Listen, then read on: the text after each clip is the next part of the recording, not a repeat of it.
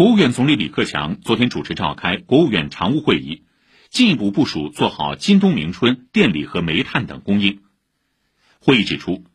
今年以来，国际市场能源价格大幅上涨，国内电力、煤炭供需持续偏紧，多种因素导致近期一些地方出现拉闸限电。会议强调，要坚持民生优先。确保发电供热用煤，特别是东北地区冬季用煤用电，要在保障安全生产的前提下，推动具备增产潜力的煤矿尽快释放产能。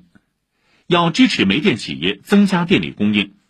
要改革完善煤电价格市场化形成机制，有序推动燃煤发电电量全部进入电力市场，在保持居民、农业、公益性事业用电价格稳定的前提下。将市场交易电价上下浮动范围由分别不超过百分之十、百分之十五，调整为原则上都不超过百分之二十。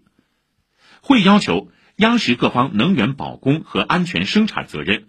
纠正有的地方一刀切停产限产或运动式减碳，反对不作为、乱作为。